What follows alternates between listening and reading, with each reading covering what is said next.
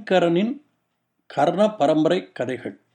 எழுபத்தி ஒன்றாவது கதை மேலும் நான்கு புதிர் கதைகள் குழந்தைகளே உங்கள் மூளைக்கு வேலை கொடுத்து ரொம்ப நாள் ஆச்சு இதோ நான்கு புதிர் கதைகள் புதிருக்கான விடைகளை சிந்தித்து வையுங்கள்.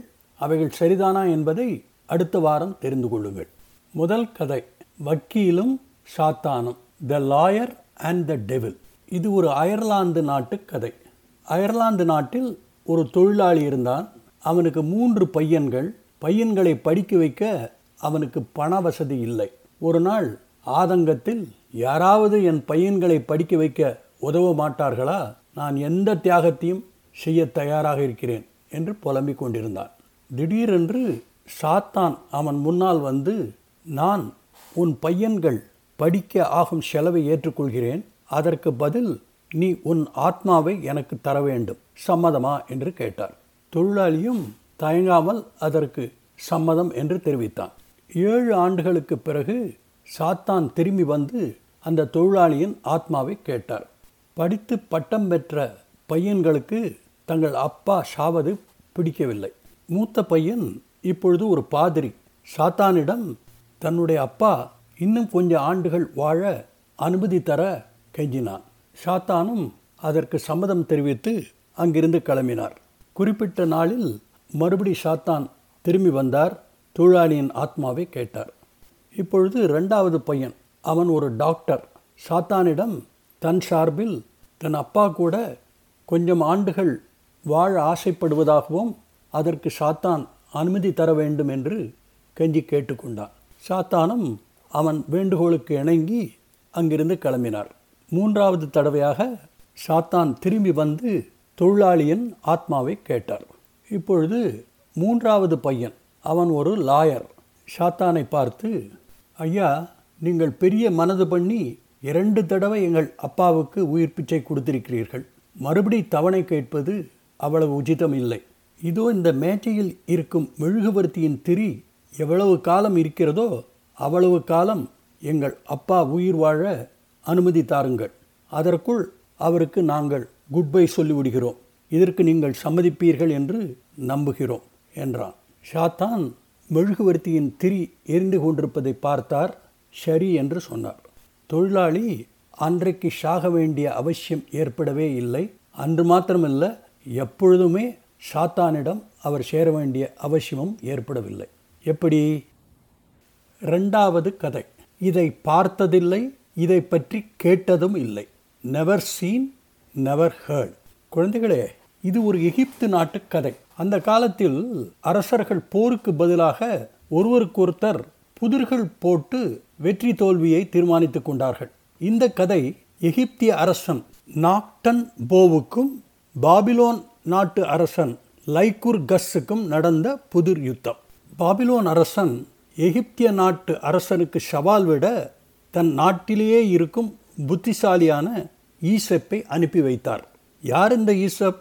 உங்களுக்கெல்லாம் மிகுந்த பரிச்சயமான ஈசப்ஸ் பேபிள் எழுதிய கதாசிரியர் இவர்தான்.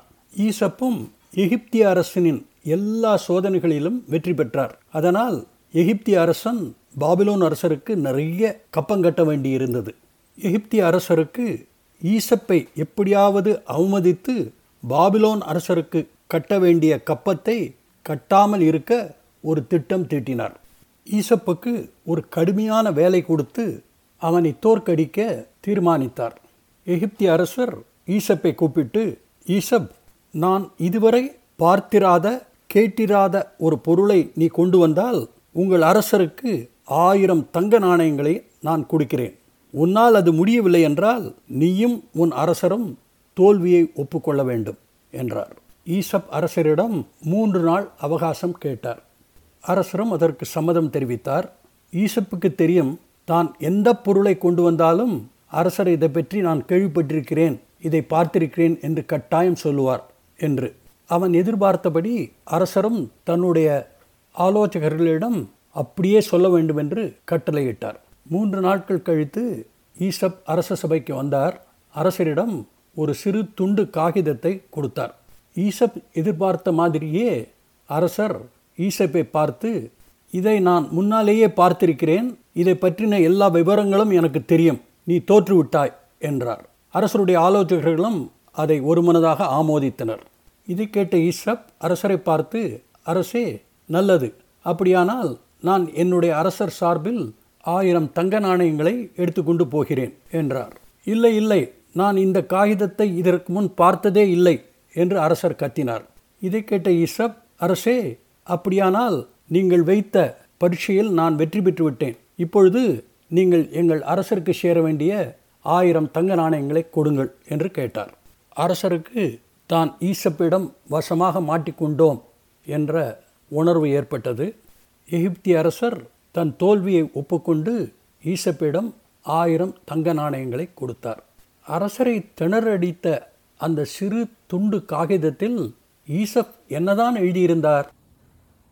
மூன்றாவது கதை ரகசிய ஈட்டி த சீக்ரெட் ஸ்பியர் குழந்தைகளே இது ஒரு எஸ்கிமோ நாட்டு கதை. எஸ்கிமோ நாட்டில் ஒரு சமயம் பயங்கரமான எர்த்குவேக் ஏற்பட்டது. உயிர் தப்பினால் போதும் என்று அங்குள்ள மக்கள் வேறு இடங்களுக்கு சென்று விட்டார்கள். ரெண்டே பேர் மட்டும் தங்கிவிட்டார்கள். ஒருவர் வயதான ஷாமன் என்று சொல்லப்படும் அந்த ஊர் மந்திரவாதி. பயதான் அவரிடமிருந்து அவர் கற்ற மந்திர சக்தியெல்லாம் குறைந்து விட்டது. இன்னொருவர் அவருடைய பேரன் எப்பொழுதும் கையில் ஒரு ஈட்டி வைத்து கொண்டிருப்பான். சாப்பிடுவதற்கு ஒன்றுமில்லை என்ற நிலையில் மலைக்கு அப்பால் இருக்கும் இன்னொரு பகுதிக்கு இருவரும் செல்ல தீர்மானித்தார்கள். அது எதிரிகளுக்கு சொந்தமானது. ஷாமன் சொன்னார் தம்பி நம்முடைய எதிரிகள் நம்மை கூடிய சீக்கிரம் கண்டுபிடித்து விடுவார்கள். அவர்களுக்கு நான் சக்தி இழந்தவன் என்று தெரியும். உன்னுடைய ஈட்டியை எப்படி மந்திர சக்தி உள்ள ஈட்டியாக மாற்ற இப்பொழுது நான் உனக்கு சில வார்த்தைகள் சொல்லப்போகிறேன் என்று சொல்லி அவனுக்கு சில வார்த்தைகளை கற்றுக் கொடுத்தார். அவர்கள் எதிர்பார்த்தபடி இரண்டு பயங்கர தோற்றமுள்ள வேட்டைக்காரர்கள் இவர்களை நோக்கி வந்தனர். அவர்கள் ஷாமனை பார்த்து ஏ கிழவா உன்னையும் இந்த சிறு பையனையும் இப்பொழுது நாங்கள் கொல்லப்போகிறோம் என்று சொன்னார்கள். ஷாமன் அவர்களை பார்த்து என்னை கொல்வது உங்களுக்கு ஒரு எளிதான காரியம். ஆனால் இந்த பையனை தப்பாக எடை போடாதீர்கள். இவன் கையில் இருக்கும் ஈட்டி சாதாரண ஈட்டி இல்லை. அது ஒரு மந்திர சக்தி உள்ள ஈட்டி. அவனுக்கு சில மந்திரங்களை கற்றுக் கொடுத்திருக்கிறேன். அவைகளை அவன் உச்சரித்து இந்த ஈட்டியை எரிந்தால் அதிலிருந்து யாரும் தப்பவே முடியாது என்றார் கிழவன் பேச்சை முதலில் அவர்கள் விளையாட்டாக எடுத்துக்கொண்டார்கள் பிறகு அதில் உண்மை இருக்குமோ என்று சந்தேகப்பட ஆரம்பித்தார்கள். நேராக சிறுவனிடம் வந்து அந்த மந்திரத்தை எங்களிடம் நீ சொல்லவில்லை என்றால் உன் தாத்தாவையும் உன்னையும் கொன்று இந்த ஈட்டியை எடுத்துக்கொண்டு போய்விடுவோம் என்று பயமுறுத்தினார்கள்.